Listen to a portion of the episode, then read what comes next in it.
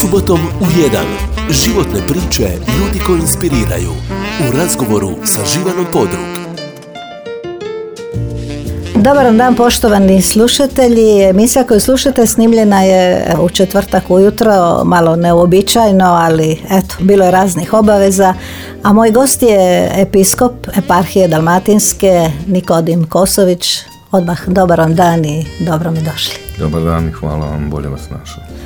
Evo, dobro je rekao, mislim da je rekao Ante Tomić, imate lijepi radijski bariton, mogli bi vas nekad koristiti za ovako Pa, neke ne naše potrebe. Nisam, evo prvi put da učestvujem na radiju, pa onda tako da ne znam. Vidjet ćemo kako će Iz, izgledati. iznenadili ste me da ste prvi put na radiju, evo drago mi je da ste baš ovdje u mojoj emisiji. Evo reći ću nekoliko riječi o vama za uvod.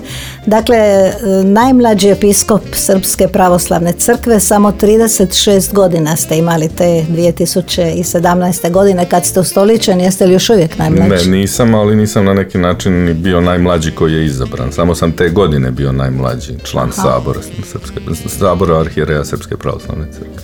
Ali ste I zato... to je relativna stvar, oprostite što upadam kod Dobro. nas, pošto obično mi idemo po činu kad je ko hirotonisan, tako da sada ima onih koji su stariji od mene i 10-15 godina. Ali bili ste vrlo mlad, to možemo reći. Relativno, iz mog ugla, iz mog ugla, I relativno, danas ste- i relativno danas mlad, ste- relativno mlad. I danas ste vrlo mladi. Ali ste nakon više od 100 godina prvi dalmatinac na tom položaju. Prvi dalmatinac da je Da. Rodili ste se u Zadru, bogosloviju završili u Sremskim Karlovcima. Studirali ste, evo ovo me ovako jako zaintrigiralo, na Aristotelovom univerzitetu u Solunu, a kasnije ste postdiplomski studij e, završili na e, Istočnom institutu u Rimu. Oni koji vas dobro poznaju kažu da ste obrazovani, duhovni, srdačni i da ste po mnogo čemu ovako netipični za vjerske krugove, ali to ćemo vidjeti, to ćete nam vi reći. Volite umjetnost, volite sport, volite Sport ne mogu da kažem da volim, ne pratim ga, samo imam dosta prijatelja. ali su vam sportaši prijatelji, dobro. E, Čovjek ste dijaloga, a pročitala sam, rekao je moj kolega Branimir Pofuk, ljudi poput Vladike Nikodima trebaju nam u svim vremenima. Evo, pa još jedan put, dobrodošli. Hvala vam. Prije neku večer vidjeli smo se na e, promociji knjige e, Milutina Dedića. E, Eparhija Dalmatinska je suizdavač zajedno sa radiotelevizijom Srbije. To su, mislim, zapisi s predumišljem. E, Milutina Dedića, pisca, boema, slikara. Čovjeka koji je ono baš uživao u životu. Vi ga niste poznavali, ja sam ga Poznavao sam ga. Poznavali tako, ste da, ga, zato sam između ostalog i pristao da Aha. eparhija učestvuje u tom projektu. Dakle, on je čovjek onako doista uživao u životu. Kad ste ga, kako ste ga upoznali? Upoznao sam ga u manastiru Krki manje više negdje 2015. godine, 15. ili 16. sad tačno ne mogu da se sjetim. Došao je bio u Dalmaciju i posjetio je manastir Krku. Ja sam se zatekao tamo, došao je sa jednim mojim prijateljem iz Kradina. I tu smo onako, što bi mi rekli, lijepo besedili. Lepo besedili, vjerujem uz e, dobro jelo i dobro vino, jer A nije dobro bilo vino jela, je... bilo je, bilo je jutro, jest se popilo nešto malo, ali nije ništa sada u, u, u bojemskom smislu. Dakle, e, moje pitanje je zapravo bilo, je li svećenik može, bez obzira što je, eto, svećenik ipak uživati u životu? Jer nekako ja imam dojam da vi uživate. Pa znate kako, ne znam kako da to kažem sada, to su predrasude neke da mi, mi, mi ne bismo trebali da uživamo u životu, kako vi kažete. Da ne bismo trebali da živimo život. A što se tiče Dalmacije i nas ovdje koji živimo, a i mene konkretno, Doris Dragović lijepo kaže, na malo mi za sriću triba. Ovdje može čovjek lijepo da živi, a da nam malo treba, da ne trebamo mnogo sada da se tu trudimo oko toga, pogotovo ne u tim nekim, da ih nazovem nekim hedonističkim stvarima. Sama Dalmacija je jedna zemlja hedonizma, ako mogu tako da kažem, jednog lijepog hedonizma, gdje se dobro jede, dobra je spiza, gdje se dobro pije. Ne mora to količinski da bude mnogo, ali s obzirom da smo mi svi odrastali na hrani što su spremali naši stari, što su majke naše spremne, što je uvijek bilo dobro spremljeno, lijepo spremljeno i s druge strane što bih ja rekao što se tiče nas kaluđera, nama je to jedina i najveća radost u životu koju imamo. E, Spomenuli ste na toj promociji da ste dobri prijatelji s nekim šibenskim vinarima, što isto ide u prilog ovome. Neki bi rekli s, s kradinskim vinarima. A to su dobra vina, vina s Kradinskog kraja. Jesu, dobre su. Na njima sam se ja učio. Da se vratimo na trenutak na ovu mladost. Je li prednost biti mladi vladika?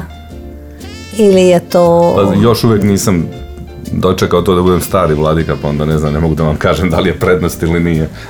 Ako Bog da vidjet ću ako dočekam A imate autoritet bez obzira što ste recimo mlađi od nekih drugih u, eparhiji ili uopće u crkvi pravoslavne? Pa znate kako, ja sam se vratio ovdje još 2000. godine i bio sam jedan od prvih rukopoloženja vladike Fotija u Dalmaciji ovdje, pa sam po tome jedan od starijih sveštenika. Nisam među mlađima. I većinom sam učestvovao u rukopoloženjima ili kad su postojali sveštenici svih skoro koji su sada u, u Dalmaciji. Dalmatinac to smo naglasili, nakon više od stotinu godina Dalmatinac na čelu eparhije Dalmatinske. Je li to važno i zbog čega je važno? Pa sad ne znam da li je važno, ali mogu samo da kažem da ja kao dalmatinac mogu da razumijem ovaj narod mnogo, mnogo više nego neko ko dođe sa strane. I meni je ovo što se mene tiče moj narod, moj zemlja, moj kraj gdje sam ja rođen, gdje sam jedan period mog odrastanja proveo ovdje. Kad sam se vratio kao kaluđer, saživio sam se opet sa tim narodom i sa samom Dalmacijom u svakom pogledu što se mene tiče i smatram da može neko ko je poreklom iz jednog kraja i postane episkop, postane pastir svome stadu, odakle i potekao, može mnogo više da razume. Lakše da prihvati tu pastvu nego neko ko dođe sa strane. Teže bude čovjeku da se navikne, privikne da prihvati ljudi. Živite u Šibeniku, u Težačkoj, imate onaj prekrasni vrt, ja to samo ovako vidim kad prođem ulicom, ali lijepo izgleda lijepo izgleda i mnogi mi kažu da mi zavide, pogotovo što je to jako blizu centra, što treba samo... Zapravo ste u centru grada, opet ste onako malo... malo ipak jedna mala enklava, jedna mala oaza. Da, ali vjerujem da ste često i na Krki jer čućemo kasnije u emisiji manastir Krka ima zapravo značajno mjesto u vašem životu. Pa veoma značajno s obzirom da je to manastir mog podviga, manastir mog postelja, tamo gdje sam ja postao kaluđer, gdje sam živeo, gdje sam položen za đakona, za sveštenika i gdje sam sebe ugradio kada sam bio iguman tog manastira. Rodili ste se u Zadru i to je djetinstvo na poluotoku, dakle u samom gradu. Kako je bilo? Pa bilo je jako lijepo. Znate kako je kada vam je taj poluotok ili sam grad dvorište. Da izlazite gdje se igrate sa djecom, gdje smo istraživali, gledali kako izgleda grad, trčali po tim kalama, po tim ulicama, tako da mi je bilo jako lijepo. Imam lijepo sjećanje na djetinstvo u Zadru. E, pročitala sam, roditelji su vam bili radnici, radnička obitelj. E, bili su vjernici, ali zanimljivo je, rekli ste mama je išla u crkvu, a tata je išao kod crkve. Da, tako su nas učili kad smo mi bili mali, da muškarci uvijek govore idem kod crkve, a žene govore idemo, idemo u crkvu. I većinom je tako i bilo po mojim sjećanjima. Tata je stojao sa drugim muškarcima ispred crkve, Tamo su pričali na razne teme, naravno obično političke teme, a mama i druge žene su, i mi djeca smo bili u crkvi. Do duše mi smo malo ulazili, izlazili, strčavali, utrčavali, igrali se većinu. Je li danas tako? Je li te običaj i danas tako? Pa ono što ja primećujem jeste, dosta ljudi bude ispred crkve ili, budu, ili su male crkve ili su tako došli da vide jedni druge pa iz tog razloga budu van crkve. Više muškarci nego žene. E, imali ste samo 10 godina kad je počeo rat, dakle 91. i s roditeljima ste otišli u, u jedan sasvim drugi dio kako bih rekla, drugi dio ovog našeg prostora koji je i kulturološki i geografski posve drugčiji. Ali idemo malo prije toga svirati. Evo sami ste rekli na početku da vam malo za sreću triba, čuli smo i šta, ali znamo da vam treba i umjetnosti, i kultura, i književnost i sve, svega ćemo se dotaknuti, ali ajmo svirati, evo, vi ste odabrali Doris Dragović. Evo, malo mi za sreću triba, e, subotom u jedan, po izboru mog gosta Vladike Nikodema.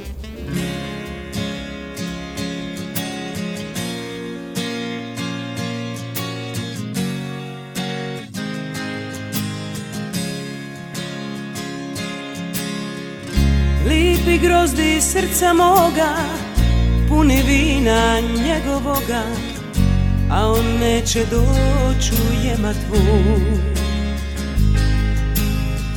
Bokun mora, bokun neba Kamen cvita kad ga gleda A di neću ja di neću ja. Da me stavi kap ljubavi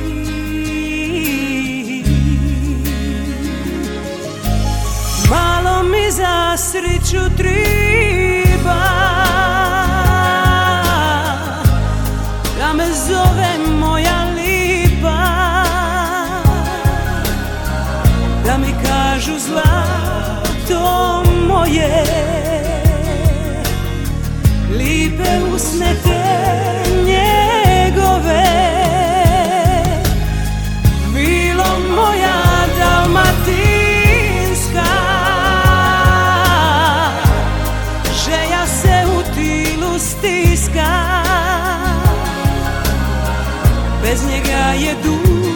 duša suva Kaj maslina bez puja Bez njega je duša suva Kaj maslina bez puja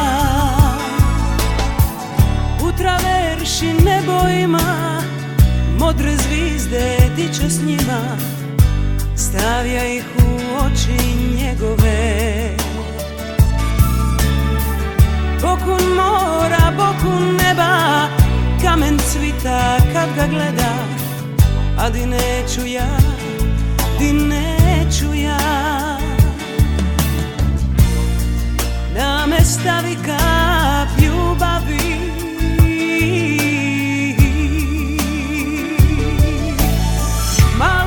Malo mi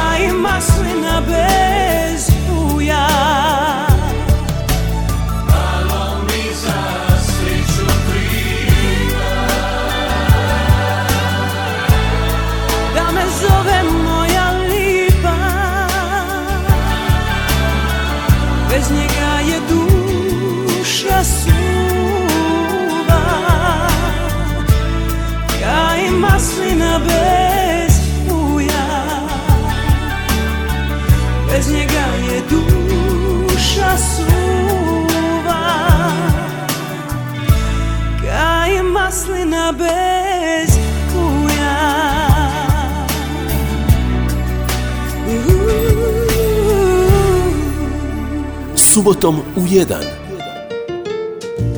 Vladika Nikodim Kosović, e, moj današnji gost. E, Evo, čuli smo, malo nam za sreću triba. Sreća je tako relativan pojam. Sretno djetinstvo, odnosno jedno normalno djetinstvo, ja bih rekla, u Zadru, u Dalmaciji. Otišli ste 91. godine, otišli ste s roditeljima na selo, mislim u Šumadiju. Kako je to doživjelo jedno, jedno dijete? Otići u jednu potpuno drugu sredinu, na selo, u ravnicu. Ljudi drugčije govore, drugčije se ponašaju. Pa nas su ljudi tamo veoma dobro prihvatili i primili, brinuli su se o nama i bilo je meni opet mogu da kažem imam lijepa sjećanja i na taj period života, jako, jako lijepa sjećanja iz više nekih razloga. Desilo se nažalost usled svega onoga što se dešavalo s početka rata na ovim prostorima, pa je to bila mala neka sjenka koja je bila iznad svih tih događaja, ali mi tamo kada smo došli nas su to ljudi jako lijepo prihvatili i mogao sam da iskusim i da vidim jedan život koji nisam baš ovdje u Dalmaciji, s obzirom da sam živeo na polotoku u Zadru, da smo živjeli u centru grada, da sam odrastao na, onim, na onom kamenu gdje smo većinom gledali more i kamen, a ovo je ipak jedna brdovita šumadija. I tamo kada smo došli, na stranu to što je bilo malo teško i nama teško prihvatiti takav način života da imate dva, tri puta dnevno samo autobus, da je to ipak kraj jedan koji je bio onako za nas drugačiji, da, su došli, da je došla zima na koju nismo navikli, da je onda u, već u desetom mjesecu napadao snijeg koji je okopnio manje više u trećem mjesecu. Jeste li onda prvi put vidjeli snijeg? Nije prvi put, ali prvi put da sam vidio pravi snijeg. Pre toga sam vidio u Zadru je bilo, ako se dobro sjećam, baš ta, tu zimu pre nego što ćemo otići 1991. godine. A ovo je bilo veliko iznenađenje, pošto tako mnogo snijega nisam vidio u životu sem na televiziji. I bilo je jako zanimljivo, to se zanimljivo je bilo trčati po tim šumama. Iz nekog ugla sad kad se sjećam zanimljivo mi je bilo isto da su vinogradi na primjer na vrh e, brda, na nekako na viši, na uzvisinama u blizu šume, a da u nizini su plodna, je plodna zemlja i tamo su sadili druge kulture.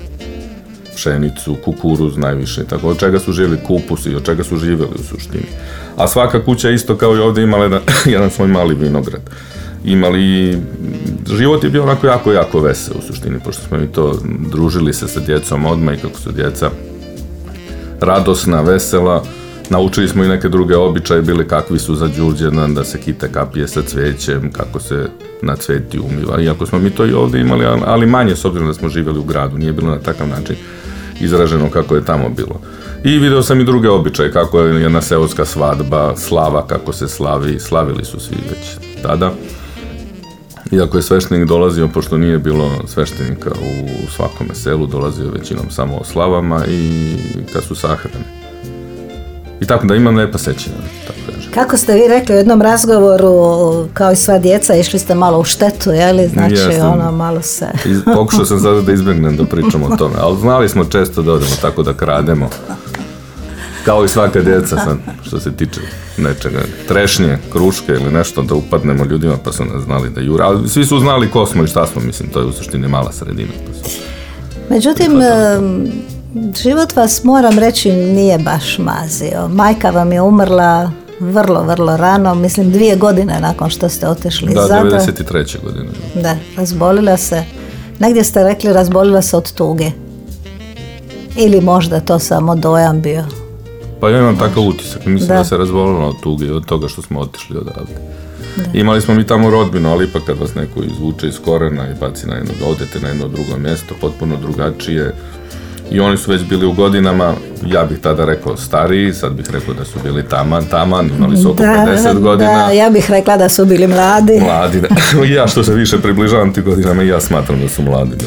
Da, a, mislim, vrlo brzo je umro i otac, jer dvije godine. Dvije godine nakon 95. godine. Da, ostali ste sami sa sestrom. Jedan kratak period sam bio sa, sa Koliko ste godina imali kad ste živjeli? Ja sam, ja sam imao tada 14 godina. Sestra 15. Sestra 15. Nije to lako? Pa nije bilo. Preživalo se. Je li točno da je želja vašeg oca bila da idete u bogosloviju? Pa jeste, on je to govorio prije nego što se upokojio, da bi volio da, da idemo u bogosloviju. I tako ste otišli u Sremske Karlovce? Da. Tamo, pošto sam bio primljen za Beogradsku Karlovačku eparhiju, pa je pokojni patrijak Pavle nas su raspoređivali gdje ćemo da idemo u suštini i onda me on poslao u Sremske Karlovce. Prije nego što mi kažete kako je bilo u Sremskim Karlovcima, dakle, mm, život vas nije mazio.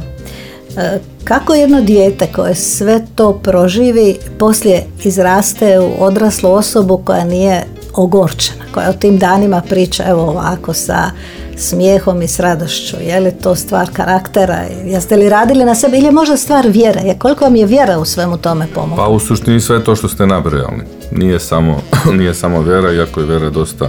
Majka mi je bila pobožna i ona je nama ju sadila veru u gospoda i samim tim je dosta i ona je bila vesela, ali nekako sam život je išao, da, išao je dalje, da tako kažem. Upoznao sam razne prijatelje, pogotovo pošto sam ja malo iza smrti oca otišao u bogosloviju Srenske Karlovce i nekako sa tim ljudima, mojim prijateljima sam se srodio i oni su mi postali porodice. Nadomestili su to. Koliko se to moglo tada teško, ali su nadomestili. To školovanje u Sremskim Karlovcima je bilo, ne znam kako da kažem, zanimljivo. Znam da ste putovali u Novi Sad, u Beograd, da ste nekako došli onda u doticaj i s umjetnošću i s književnošću. Pa ne bih rekao u tom periodu, na bogoslovije nisu, pogotovo u to doba nisu bile baš jedna, jedno mjesto gdje je mogo čovjek da razvija svoju ljubav prema raznim vidovima umjetnosti. Nažalost koliko god da bi trebali. I mogu reći da mi nije baš u svemu taj period ostao u lijepom sećanju. Da nije bilo tih prijatelja koje sam nekako zadobio za večnost, da smo postali jedna porodica, teško da bi mogli izdržati, iz tog razloga smo nekako i bežali od te realnosti, pa smo odlazili i u Novi Sad i u Beograd, po samim Sremskim Karlovcima, pošto ipak to jedno malo očuvano mjesto kulture srpskog naroda. E, povratak u Dalmaciju, povratak u Šibenik, u Zadar pa u Šibenik, ali prije ćemo malo svirati. Evo, izabrali ste jednog čovjeka, umjetnika, ja ću reći kojeg ja jako volim, to je Leonard Cohen. Slušamo po vašem izboru Everybody Knows.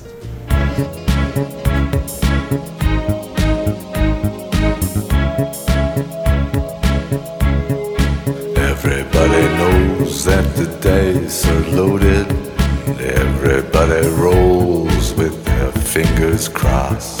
Everybody knows Everybody knows the good guys lost. Everybody knows the fight was fixed. The poor stay poor, the rich get rich. That's how it goes. Everybody knows. Everybody knows that the boat is leaking. Everybody knows captain lied. Everybody got this broken feeling like their father or their dog just died. Everybody talking to their pockets. Everybody wants a box of chocolates and a long stem rose. Everybody knows.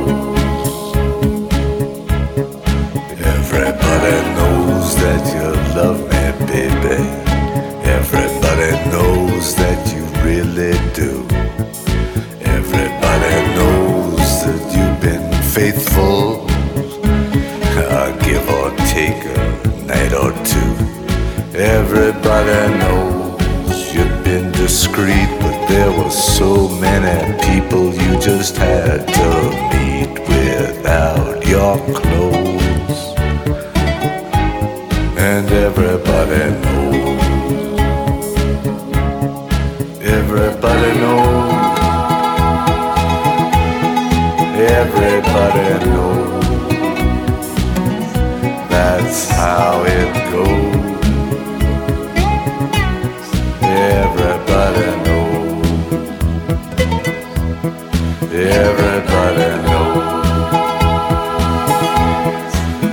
Everybody knows.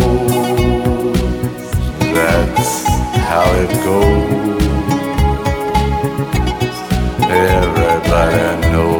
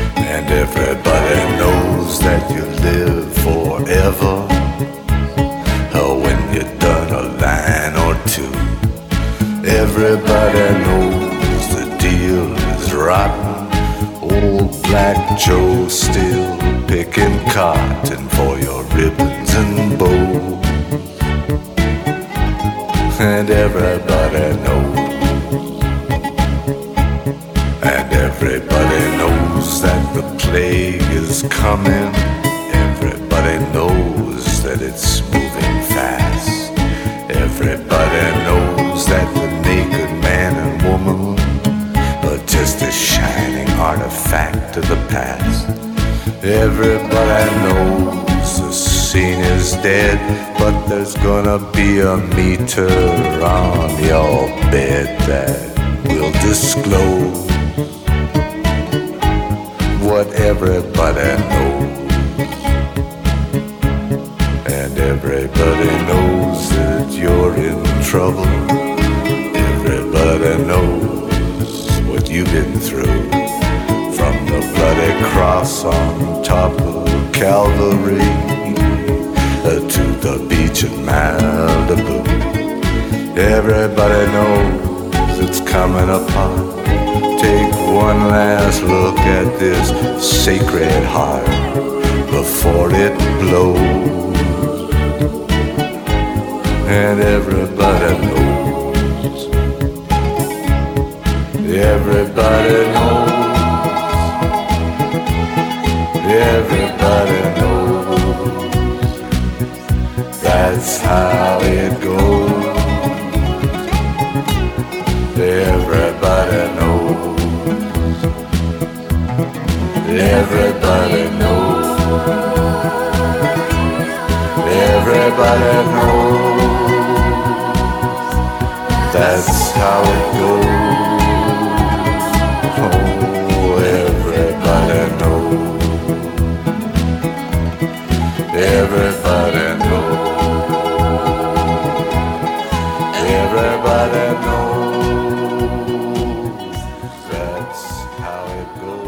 Subotom u 1.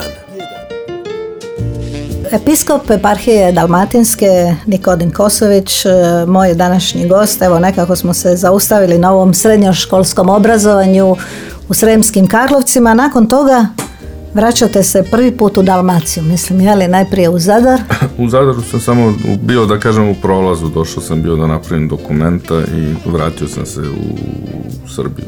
To jest u Sremske Karlovce da dovršim petu godinu. i onda mislim 2000. godine dolazite Da, da, 2000. sam se vratio u Dalmaciju i došao sam ovdje u Šibenik. I bio sam iskušenik prvu godinu dana, a poslije i đakom kod Vladike Foti. E, Vladika u Fot- Vladiku Fotija spominjete, e, on je bio vaš i profesor, mislim, je Bio tako? mi je profesor u Sremskim Karlovcima i duhovnik. Pa sam ja, s obzirom da je izabran bio za Dalmaciju, odlučio da dođem za njim ovamo u Dalmaciju i da mu pomognem. Ja i odlučio, nekako sam već u sredinom školovanja u Sremskim Karlovcima, negdje na drugoj godini, manje više treće, odlučio bio da ću da se zamonašim i da postanem kaluđer. Izabrao sam to, pa sam onda smatrao da treba da odem za svojim duhovnikom. Kako ste donijeli tu odluku? Pa to mi je teško da vam o tome pričam. Ne, nekako ne znam, ne mogu da vam kažem. To je jednostavno prosto bila, kao i mnoge stvari u mom životu, odluka i preseko sam tako i odlučio da mi to bude izbor u životu. E, Tadašnji Vladika Foti je zapravo odigrao ovako koliko sam ja shvatila iz nekih vaših intervjua dosta velik utjecaj na vas, pozitivan utjecaj na vas kako vi sami kažete. Pa jeste, u tom periodu je od, odigrao, imao je veliki utjecaj, pozitivan utjecaj na mene i iz tog razloga sam i odlučio da napustim sve i da dođem ovdje kod njega i da budem kaluđer. Na neki način u to doba sam smatrao da neću da imam nikakvu karijeru u svom životu veću od toga, da tako kažem, jer monaštvo nije karijera, monaštvo je stvar podviga i života u manastiru i tihovanja, ali eto, život me je odveo negdje drugdje na kraju. Nije kako čovjek snuje, nego Bog određuje kako će da bude. Danas ste, danas ste i vi profesor, tako? Postoji škola u okviru manastira Da, Krka. postoji srednja bogoslovska škola u, u manastiru Krk. I ja sam direktor škole, rektor i profesor. Koliko vi to što su vama dali danas prenosite tim mladim ljudima? Pa ne na takav način, ja što se mene tiče više pokušavam nekako da ih gurnem u život, da budu svesni toga da, da život nije samo, nije sve crno-bijelo, nego jednostavno ima prosto nekako i, i, i, i nijansi između, da tako kažem, a i pokušavam da ih naučim upravo da nam malo za sriću triba. Da je ovaj život toliko lijep i kratak da ga treba proživjeti tako da čovjek na prvom mjestu bude miran sam sa sobom, ali jer kroz to onda može da bude miran i sa Bogom. A bez tog mira u sebi ne može čovjek da bude zadovoljan, ne može da bude neko ko može da prihvati sve ovo što mi prođemo u, životu, a i kroz to na, na- ne može ni da naslijedi carstvo nebesko. E, sami kažete, htjeli ste biti kaluđer, htjeli ste biti u manastiru na Krki, ali ste otišli studirati u Solun u Grčku čija to bila ideja? Pa moja, u jednom trenutku sam shvatio da je bolje da odem ipak, da završim studije i da malo vidim i druge strane sveta. Studirali ste na Aristotelovom univerzitetu u Solunu. Kako je bilo studirati i živjeti u Grčkoj? Pa te godine su meni bile malo teške po tom pitanju. Ja imam isto lijepa sećanje na Solun, volim taj grad, imam neku potrebu čak da odem dva puta godišnje do Soluna, kao što imam potrebu i da odem dva puta godišnje do Rima. I to je otprilike, to su najviše putovanja na koja idemo u toku godine. A Solun sam po sebi je jedan mediteranski grad, jako lep grad u kome se može čovjek da vidi od antičkog doba do Vizantije, naravno što je jako bitno u formiranju jednoga i pravoslavnog monaha i pravoslavnog teologa, pošto je tu blizu Sveta Gora i veliki je uticaj Svete Gore, monaške zajednice na, na sam grad, na bogoslovski fakultet i tako da mi je bilo jako značajno otići tamo, provesti te godine tamo. Proveo sam ih nekako, ne znam kako to da sada kažem i objasnim, možda najviše monaški u mome životu. Trudio sam se da živim monaški, da živim kelija, fakultet, crkva, trpezarija kako su nas učili da trebaju monasi da žive, što je jako bitno u tim prvim godinama monaškim za jednog monaha. Ali ste vjerujem doživjeli tu grčku, taj grčki mentalitet, to taj njihov onako malo bučan način života, to, tu njihovu životnu radost. Pa jesam, doživio sam i mogu da kažem da mi najviše nekako i odgovara taj, ta njihova, taj njihov mentalitet koji je tako bučan, u kome se čas posla posvađaju, odmah se i pomire. Odgovara mi taj njihovo hrišćanstvo, pošto je njima hrišćanstvo nekako usađeno u DNK, oni su svi veliki hrišćani. Imaju period života kad malo odu u neki anarhizam i u neko ljevičarstvo, da to tako kažem, ali se vrate na kraju crkvi, hrišćanstvu, i, ali ono što je najbitnije od svega to je da iskazuje jedan narod, mediteranski narod, radostan narod i bilo mi je mnogo lakše nakon Grčke i Italije da shvatim i Dalmaciju i zašto smo i mi tako isto vučni. Da, sjetim se odmah filma Moje grčko vjenčanje, pa se sjetim tamo nekih Amerikanaca, ovih koji su došli, to su bili mladoženjini roditelji koji su bili u šoku, ali na kraju su jeli, shvatili tu zapravo emociju koju, koju Grci imaju. Pa samo Mediteran može i da pruži tu emociju. To je barem moje iskustvo. Da. Tu ste naučili grčki ili ste već e, znali grčki? Tu, kad sam otišao u Grčku, tek sam naučio grčki. Onda ćemo malo sada isvirati ovog grčkog melos. Ajde, vi najavite jer ja ću sigurno pogriješiti. Didimotiho blues. Peva Jorgos Dalares, jedan od najvećih grčkih pevača iz prošlog vijeka i najznačajnijih. Eto, po izboru mog gosta Vladike Nikodima.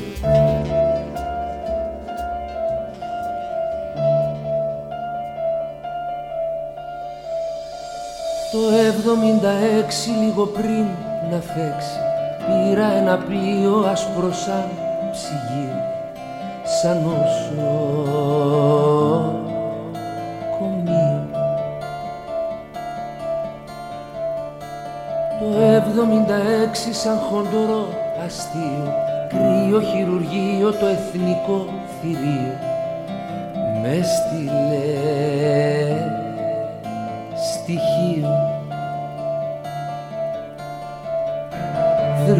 Γλυκός κομπάρσος με προφίλ κουρελά, Λούτσα στον υδρότα σαν πιο καλοκαίρι. Κουρεμένης σβέρκη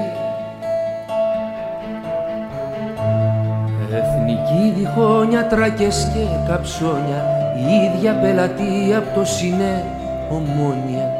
Σαν φτηνή κολόνια.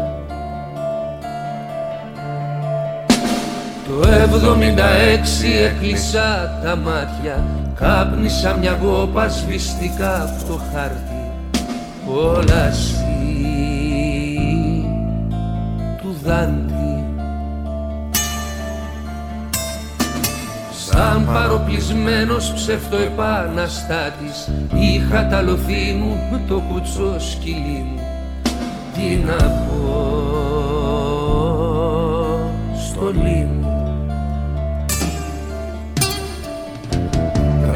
Σαν διατάξτε έσυρα δυο μήνες. Μείναν άλλοι να με στο χαϊδάρι. Έδεσε εν καμίνο. Όγκριβα από όλους σαν παράχαράκτη.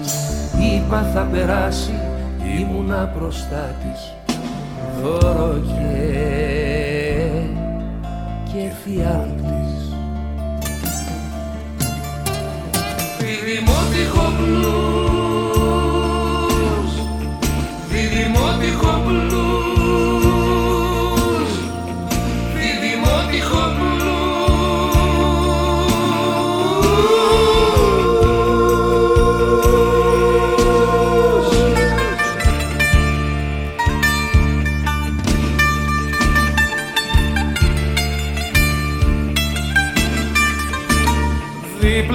Αθήνα του Οδυσσέας Ειρήνα Λαϊκή βιτρίνα ομφαλός του κόσμου Πίσω μου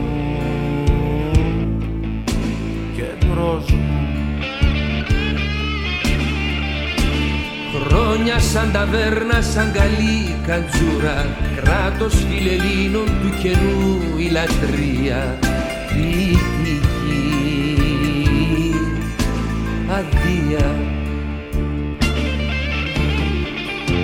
Εν πάση περιπτώσει πίσω στα δικά μου Στα χακιά πλητά μου, στα γερτήρια μου. Στη μουγκή σκόπια μου.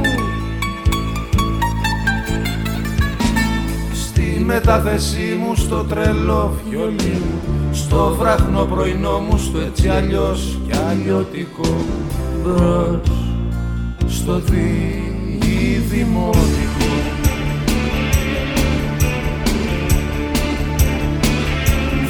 ότι έχω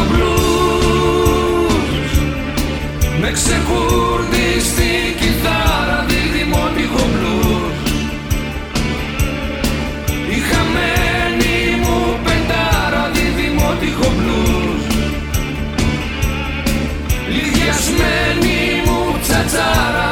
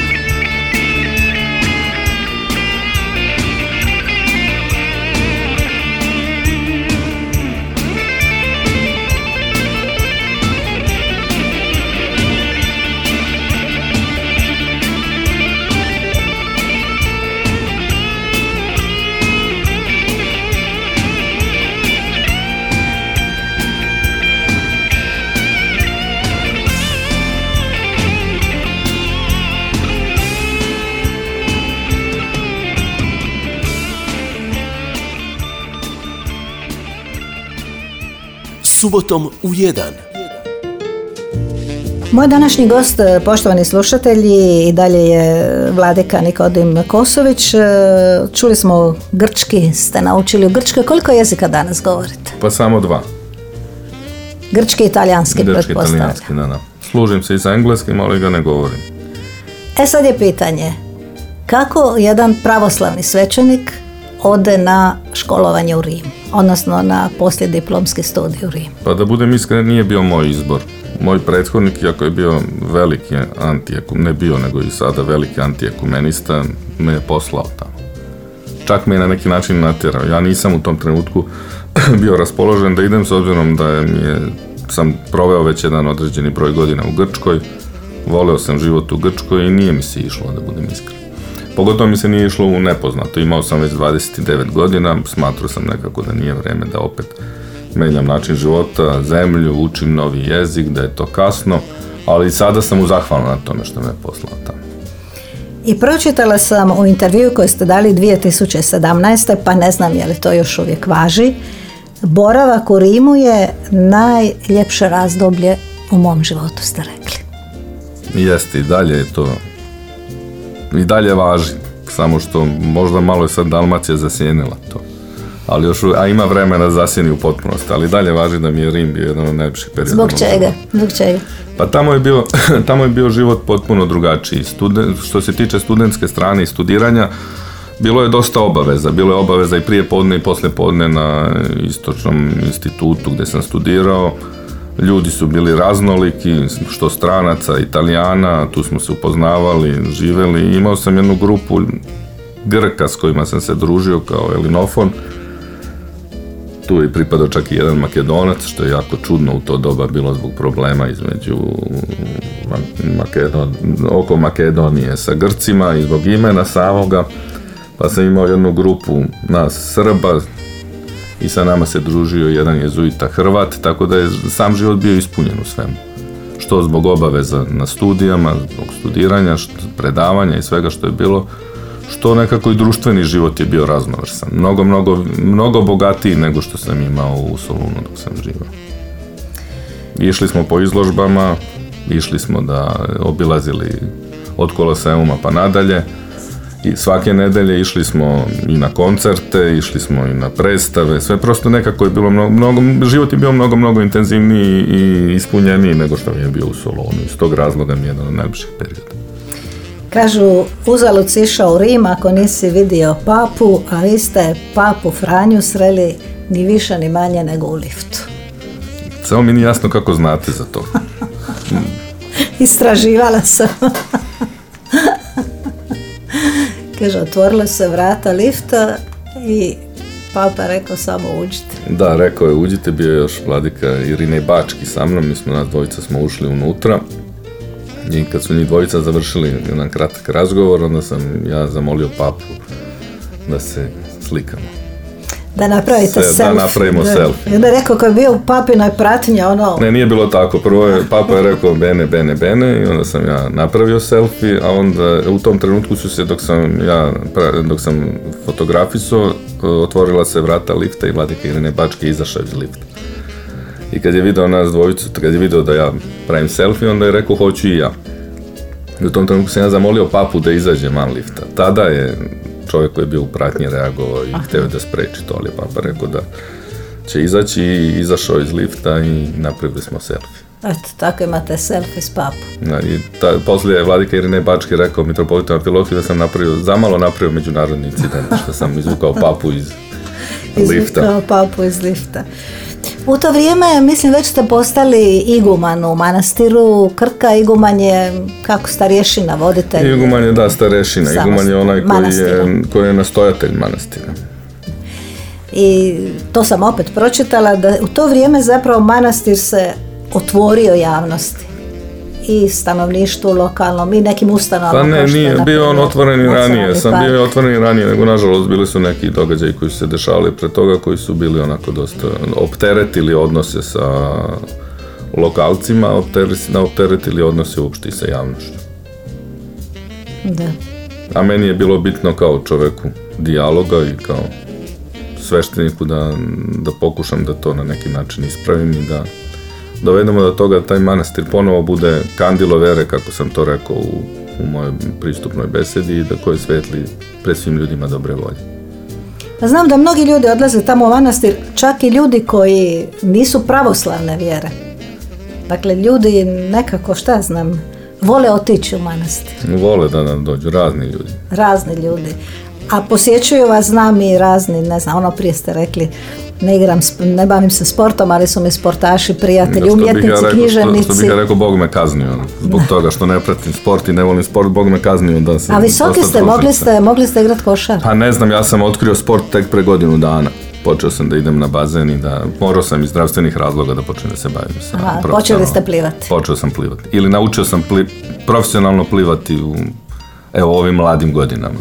Dobro, to je dobro. E, kad ste ustoličeni, mogu li tako reći kad ste ustoličeni? Hirotonisan, to je ispravniji naziv i ustoličen, pošto sam prvo morao da budem hirotonisan za episkop.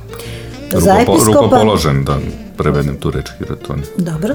Onda ste to opet ovako mimo ovih vjerskih okvira objavili na Facebooku i to na nekoliko jezika. Odnosno na valjda ovim jezicima koje znate. Da, da, da. Grčkom, na talijanskom, italijanskom i mislim da nisam čak na engleskom, nisam siguran i da sam na srpskom objavio. Sam na ta tri sam jezika objavio. Da. I mislim da stoji neka vaša poruka opraštati je ljudski, ali i Ali moram da, moram da priznam, iako me ljudi često citiraju za to da to nisam ja izmislio, nisam ja osmislio, nego sam ja samo stavio to i, i promovisao. I to jeste moj moto što se tiče čak i živo- života. Ja kada- da rekli ste baš, nekad sam baš sretan kad nekog Pa osjetim se stvarno srećno kada blokiram nekoga na... Iako nisam sad dužo, duže vršio čistku, kako ja to kažem, nisam duže blokirao nikoga. A inače ste aktivni na, aktivni na Facebooku. Pa pratim društvene mreže. E, Ajmo malo svirati, evo, e, vi ste rekli Luis, ajmo reći kako se zove pjesma, Još ne sviće rujna zora. Još ne sviće Rujna Zora po izboru mog gosta Vladike Nikodima. Još ne sviće rujna zora još ne trepti list sa gora ne čuje se glas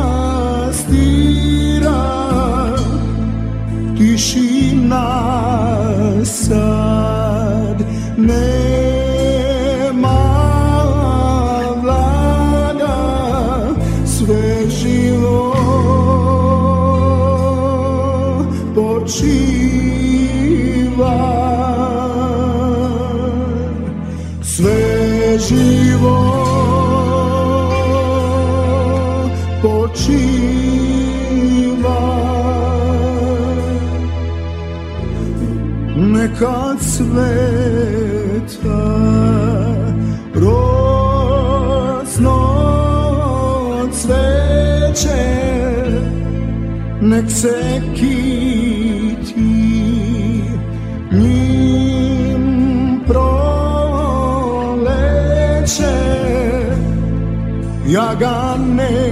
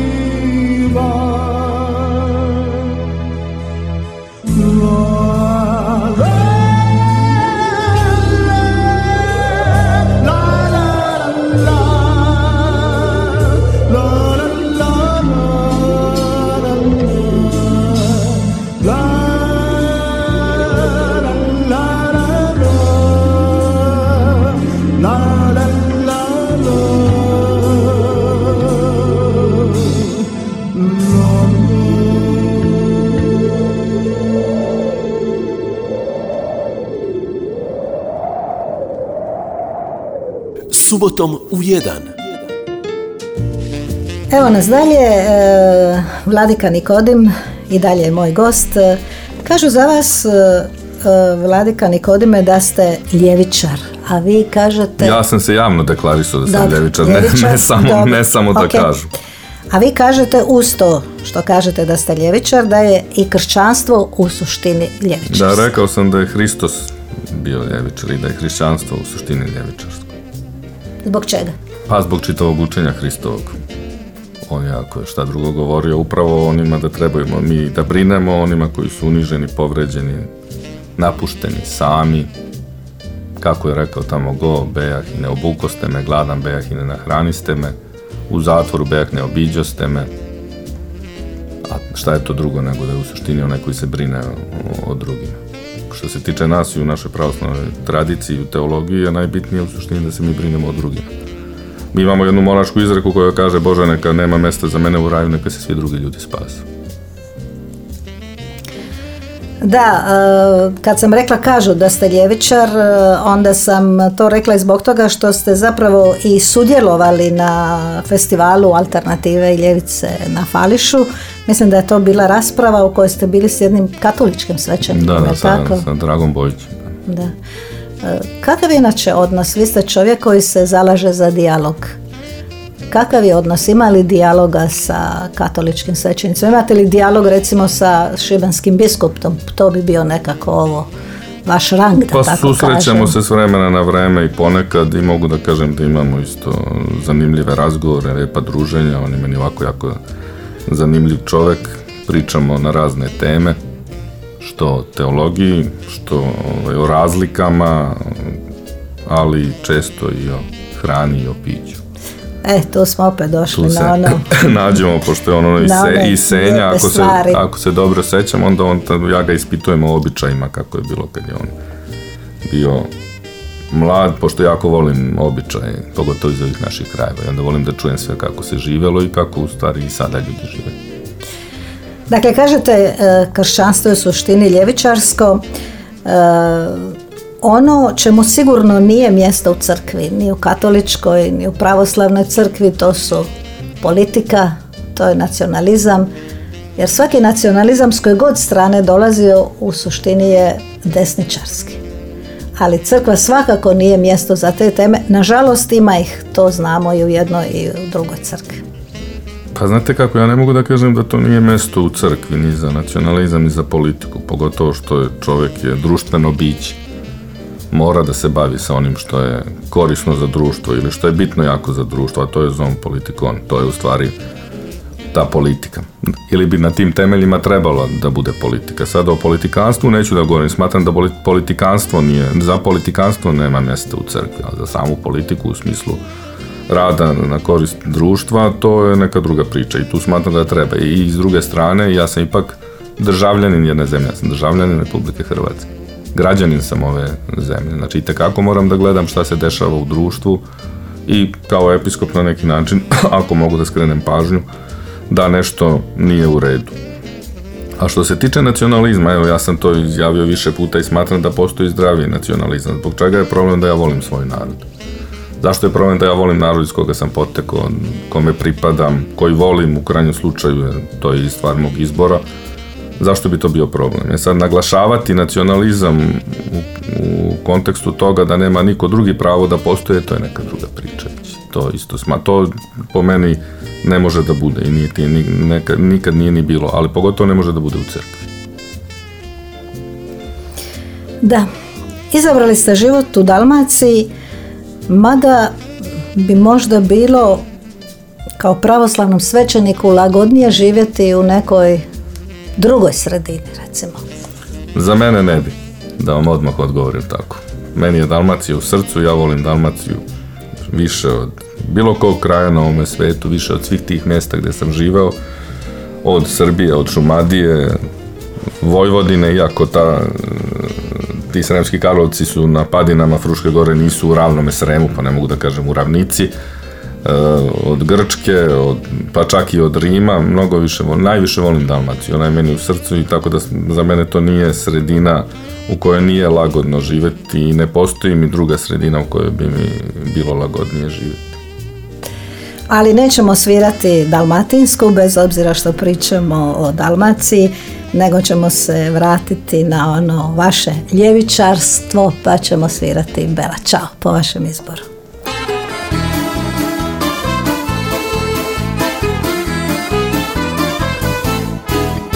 Mattina mi sono alzato, oh vela ciao, vela ciao, vela ciao, ciao, ciao. Una mattina mi sono alzato e ho trovato l'invasor. Oh partigiano, portami via.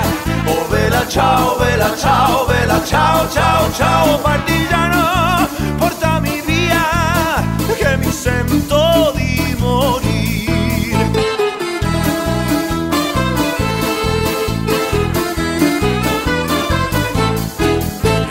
io muoio da partigiano, oh vela ciao, vela ciao, vela ciao, ciao, ciao. E se io muoio da partigiano, tu mi devi seppellir. E seppellire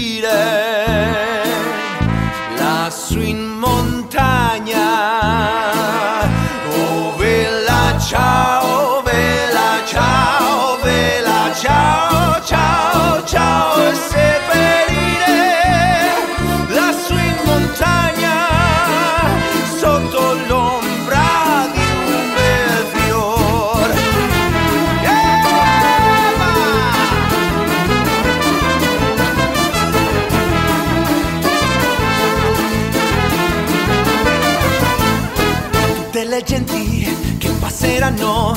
Oh bella ciao, bella ciao, bella ciao, ciao, ciao. E le genti che passeranno mi diranno che bel fiore. E questo fiore del partigiano. Oh bella ciao, bella ciao, bella ciao, ciao, ciao. Questo fiore del partigiano morto per la libertà.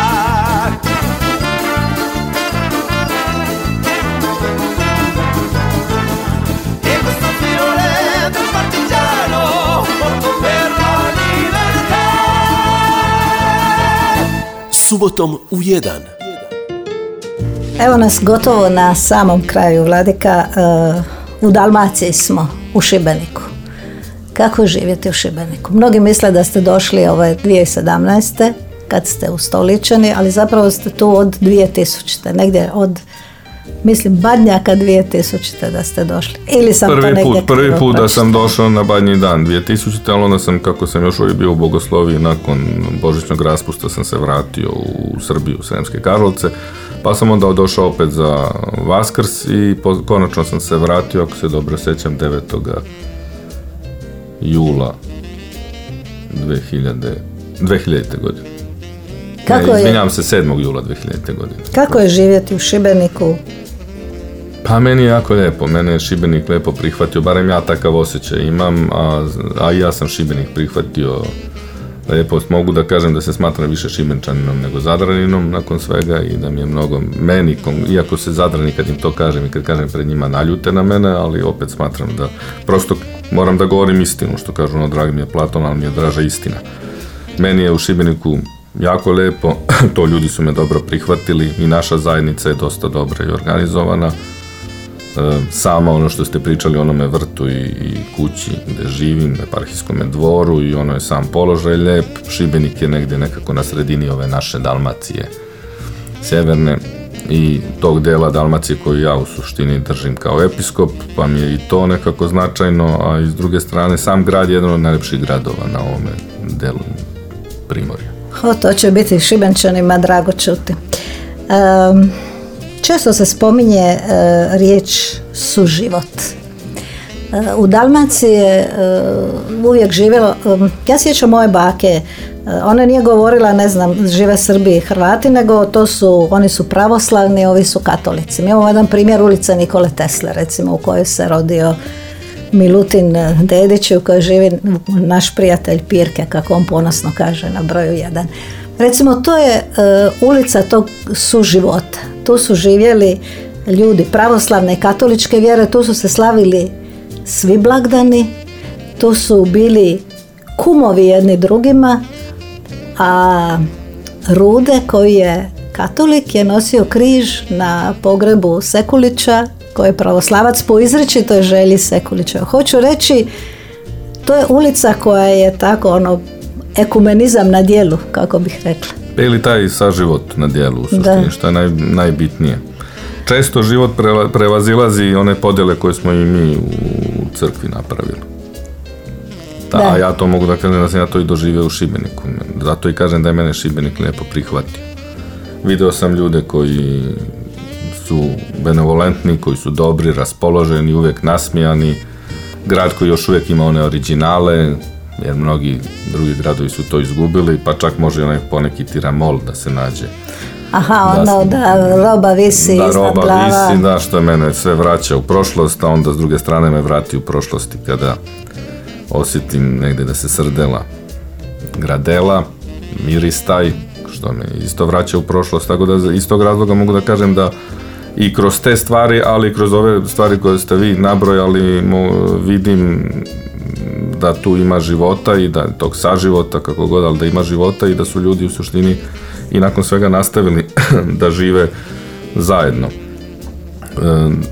srpski narod u Šibeniku je uvek bio jedan značajan komponent i što se tiče kulture i ima doprinos značajan Srpska pravoslavna crkva i eparhija Dalmatinska i tekako i prisustvo episkopa u ovome gradu je isto dosta značilo. Ja se sjećam priča Vladika Fotija da kad je on došao 99. godine su mnogi ljudi prilazili i govorili da im je drago što se episkop vratio, što se Vladika vratio u Šibenik ja to doživljavam skoro svakodnevno, imam razna iskustva u, gradu, a to je da mi dođu i da kažu, ispričaju, ne znam, šibenski vic, kad pitaju nekoga da li zna ko je Faust Vrančić, on kaže znam, znam, to je Simo Matavulj, tako, a to je vada vezano za školu, koliko se ja posle shvatio. A da, da, to, se škola se zva, to škola. To mi dođu, pri, to mi priđu tako ljudi na ulici, kažu Vladiko da ti ispričamo jedan šibenski vic i tako mi kažu, ili dođu isto mi kažu Vladiko hvala vam, to mi je najveća pohvala ovo što ću sada da ispričam, iako ovaj, ne bih trebao da budem toliko neskroman, ali što mi je rekla Milena Marković pre godinu dana kad su bile škure, Vladiko, kad sam nju optužio nešto da je neskromna, rekla mi je Vladiko, a mnoge su neskromnosti. Tako da bih ovo mogu reći kao pozitivnu neskromnost. Priđu mi ljudi i kažu, Vladiko, hvala vam, vi ste najveći ambasador Šibenika. Vi dovodite razne ljude, vi prezentujete naš grad u najljepšem svjetlu, pa kad sam ih pitao kako znate koga dovodimo, onda su mi rekli, pa ovo je mali grad, sve se zna. Znate. Dakle, ja znam da se vi družite sa poznatim glumcima, Sergej Trifunović, Goran Bogdan. Goran Bogdan vas je navodno odveo da, široki brijeg. Jeste, da. Tamo se rodio vaš otac. Jeste, da. Eto, vidite da je to znam. Da, da, tamo mi se rodio tata i Goran me pozvao bio, gosni njegovi prijatelji su me u stvari pozvali, ali je Gogo bio tada isto s nama. E, negdje sam pročitala, vaši su e, roditelji sahranjeni e, u Šumadi. U Šumadi, da, u tom selu Šuljkovac. Ali je li vaša želja da ih premjestite u grobnicu u Zadar? Jeste i uskoro ću ih i preneti u Zadar. E sad sve smo spomenuli i prijatelje i ljude obične i neobične, ali nismo svi su obični ljudi svi, svi smo na kraju, na kraju pogotovo kada ostanemo sami sa sobom. Da, i kako vi kažete, to sam pročitala, ispričavam se odmah, pošto nisam odgojena kao vjernica, nešto ću možda krivo reći. Vi ste rekli kad dođemo jedan dan pred lice Boga, onda će tamo biti samo čovjek. Neće biti ni židov, ni grk, ni srbin, ni hrvat, ni bogataš, ni siromah nego samo čovjek. Biće samo čovjek jedan koji će doći ispred lica Božijeg i odgovarati za ono, za svoje izbore, da tako kažem, ili za svoje grehe. A gdje ja se nadam da ćemo to da vidimo i da ćemo se onda i gledati licem k licu kako sa Bogom, a tako i jedni sa drugim. Onda ćete morati objasniti one štete iz djetinstva. Sve, a ja to ne znam, to za mene, znate kako, na Facebooku. Znate kako, to nisu, to nisu gresi, to je samo igra. I jedno i drugo. A, ako mi je to najveći greh, daj Bože da mi je to najveći greh. A gdje su u svemu tome mace? A mace su vesele, zagorčavaju mi život često i mogu da kažem da su mi ulepšale život kod njih ima. Imate ih ovdje u Šibeniku? U ili- Šibeniku, u Šibeniku, da. Koliko ih imate? Tri. Tri. Ja imam jednu i, i meni je moja uljepšala život. E, Što da vam kažem na kraju? Bilo mi je lijepo, vrijeme mi je brzo prošlo. Želim vam I meni- svako dobro. I meni isto, iako sam se bojao malo onih pitanja kada ste mi dostavili. Mislio sam da ih je previše, da ćemo razgovarati ono, par sati o tome. Da, da, tako je mene moj sin pitao, ali emisija traje šest Šest sati, ali nije. Sve smo ipak nekako napravili. Svako vam dobro želim i vidimo se. Vidimo Hvala. se mi na škurama, vidimo se mi na raznim drugim događajima. Rekli ste da vam je u planu otvoriti i pravoslavni muzej negdje u gradu. Da, da, da, to je u planu već duže i pre nego što sam ja došao da se dole kod Saborne crkve otvori muzej Srpske pravoslavne crkve. Eto, vjerujemo da ćemo i to dočekati. Poštovani slušatelji, moj gost je bio episkop eh, eparhije Dalmatinske Nikodim Kosović. Vama puno hvala, još jedan put svako dobro. Eh, Jadranka Stojaković za kraj, što te nema i vidimo se. Vidimo se. Hvala vam.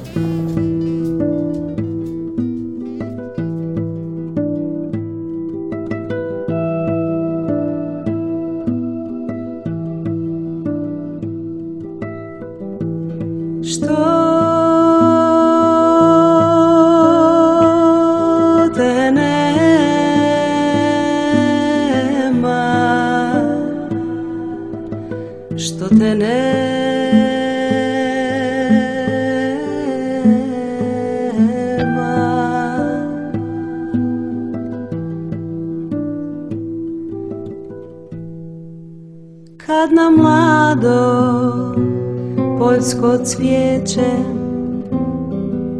Biser niže ponoć njema. Kroz grudi mi pjesma liječe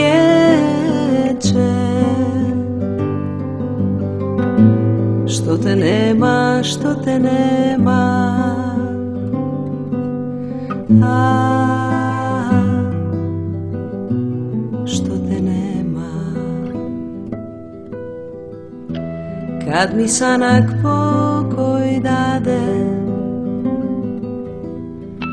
I duša se miru sprema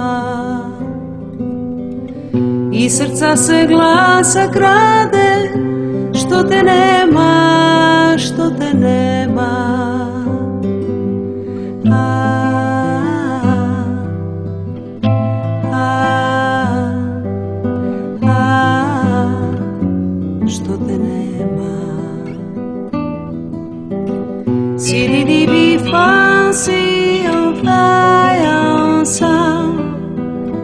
Si vi di vi sa fi on Sa la ya fa ya la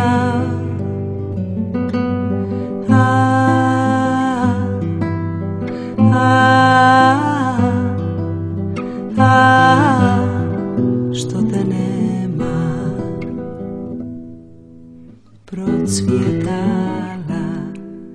svaka staza ko što biješe divnih dana.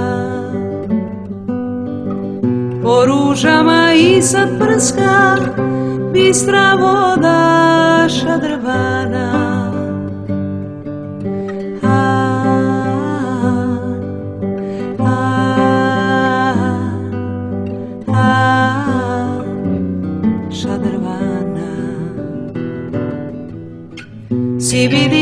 vidivan sa fion sajon pa si vidivan sa fion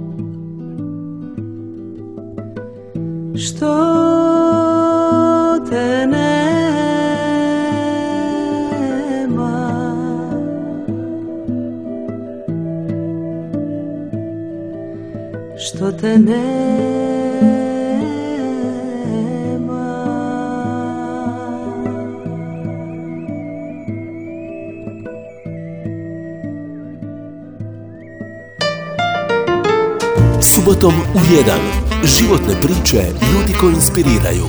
U razgovoru sa Živanom Podrug.